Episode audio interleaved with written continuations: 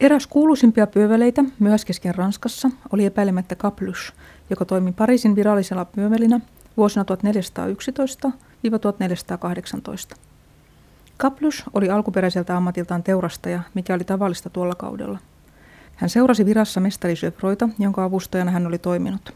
Huhun mukaan mestari Söfroi oli kuollut ennen aikojaan yliluonnollisen rangaistuksen seurauksena, koska oli osallistunut syyttämän ritarin Mansardivuan mestaukseen. Parisin pyövelit tunnettiin tietysti ympäri kuningaskuntaa, mutta Kaplusesta tuli erityisen kuuluisa muista kuin ammatillisista syistä. Kyse oli siitä keskeisestä roolista, mikä hänellä oli, tai pikemmin väitettiin olleen, pääkaupungissa elokuussa 1418 sattuneessa verisissä mellakoissa. Mellakat liittyivät sisällissotaan, johon Ranska oli ajautunut vuonna 1407 tapahtuneen kuninkaan veljen Orleansin Ludvikin murhan seurauksena, joka oli hänen kilpailijansa – Purkunin herttua Juhana Pelottoman järjestämä. Juhanan kannattaja kutsuttiin purkunjoneiksi ja toista puolta armanjakeiksi. Tämän vakavan sisäisen ristiriidan ratkaisemista hankaloitti se, että englantilaiset, joiden kanssa Ranska oli käynyt satavuotiseksi sodaksi kutsuttua kamppailua vuodesta 1337 asti, eivät sallineet vihollistensa ratkoa asioita rauhassa.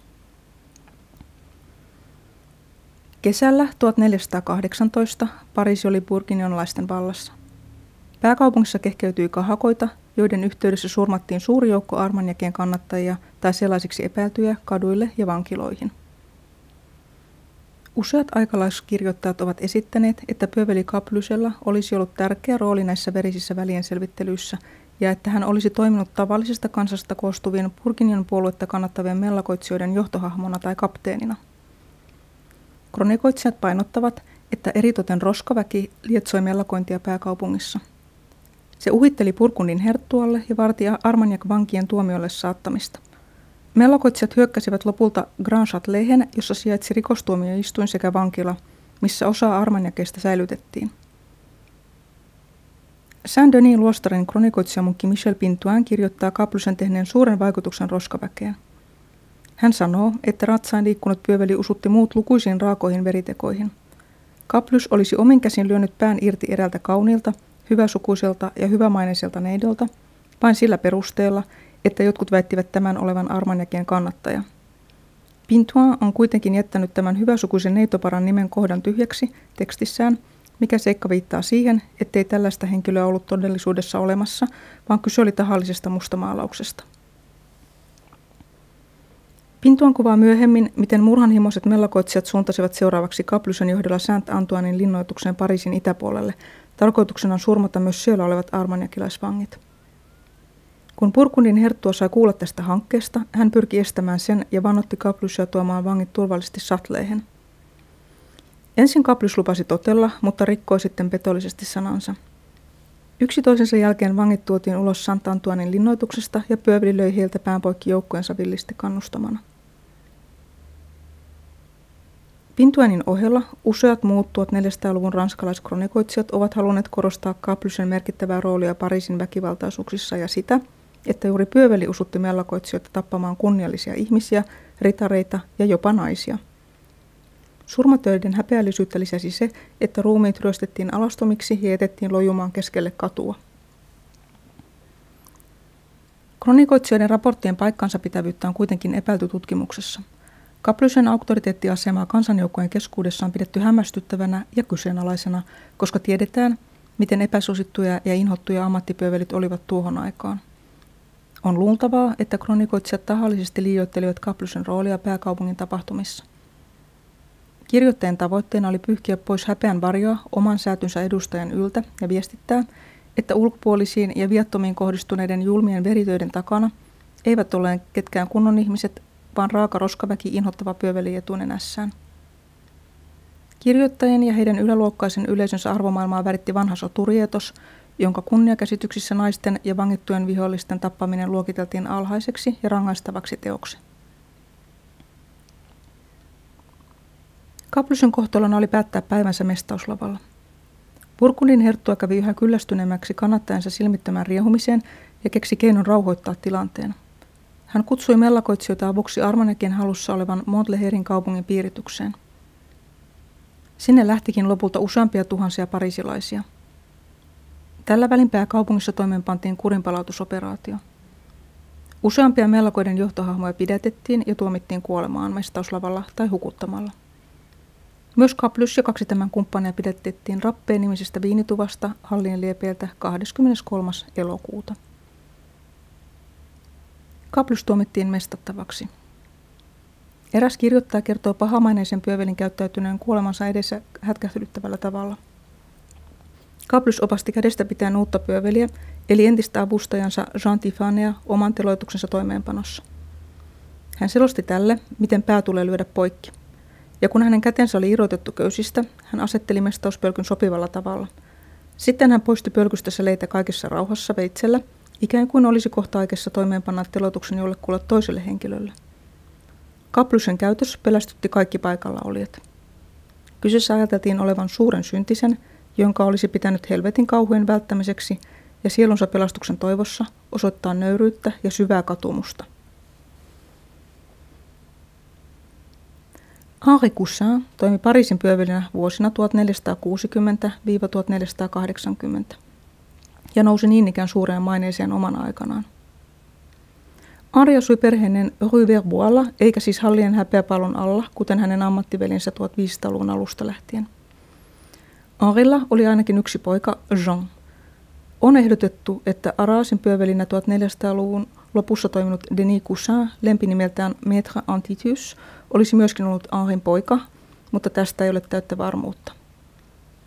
Henri Coussin oli oman aikanaan pääkaupunkilaisten hyvin tuntema hahmo, sillä hänet voitiin usein nähdä saattelemassa tuomittuja teloituspaikalle ja toimeenpanemassa erilaisia rangaistuksia.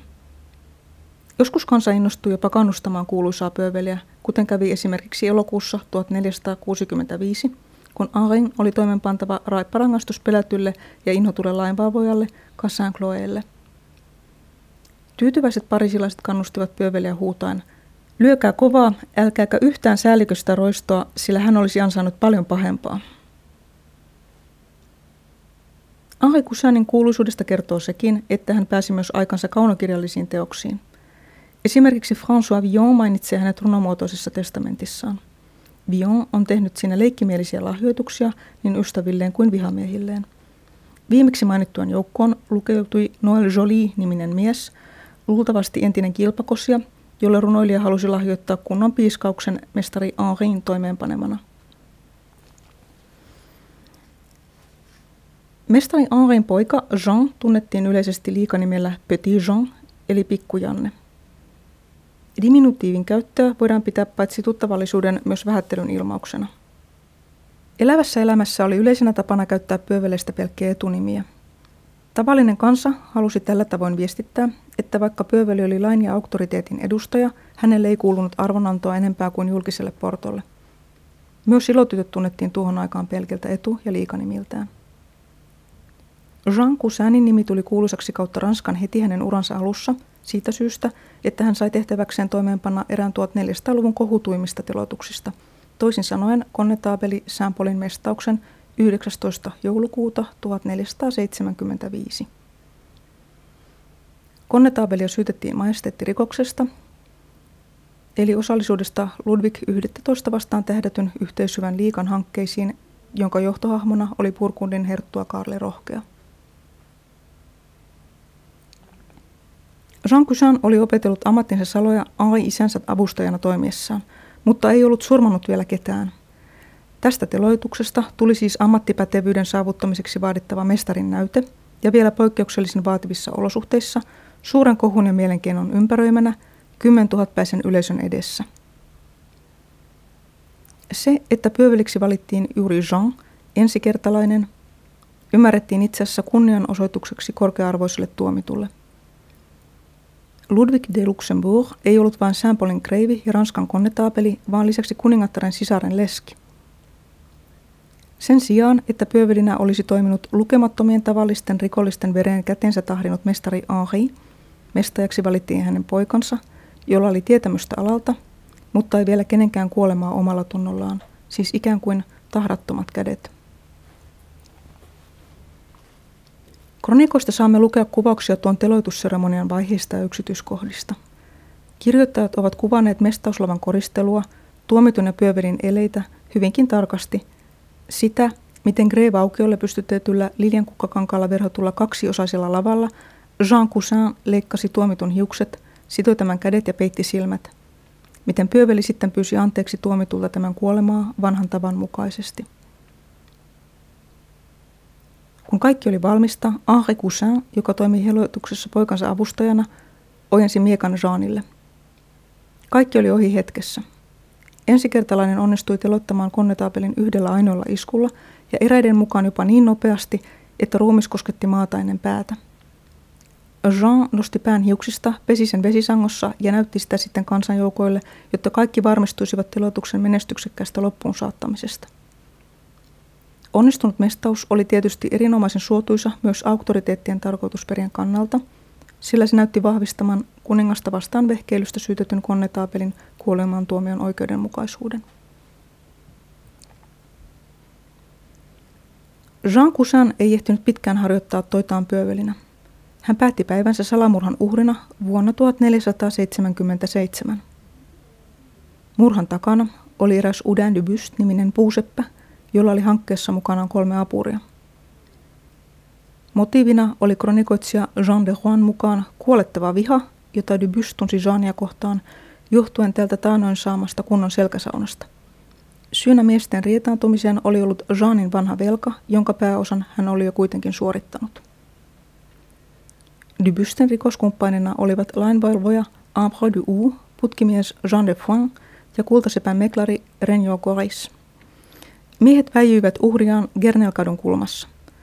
Yksi heistä hämäsi Jeanin huomion, toinen tainnutti tämän kivellä, kolmas syöksi keihään uhrin kehon lävitse ja neljäs, Dubyst itse, katkaisi vielä varmuuden vuoksi vainajan jalat. Sitten neljä toveria hakeutuivat kiireesti Pariisin Celestiiniläisluostarin suojiin. Kuten aiemmin on käynyt ilmi, pyövelien murhat eivät olleet tällä kaudella epätavanomaisia. Useimmiten ne kuitenkin sattuivat mestausnäytösten yhteydessä pyövelin syyllistyttyä johonkin virheeseen. Jean Coussinin murhassa oli kuitenkin kyse työn ulkopuolella sattuneesta hyökkäyksestä, joka oli henkilökohtaisen kaunan motivoima. Parisilaisauktoriteetit eivät myöskään jättäneet tekijöitä rankaisematta. Heti murhan jälkeisenä yönä Toverukset haettiin pois piilopaikastaan Pariisin prevostin Robert Destutville'n ja neuvosmiesten määräyksestä. Dubust ja hänen rikoskumppaninsa hirtettiin Montfauconin teloituspaikalla torstaina 28. heinäkuuta.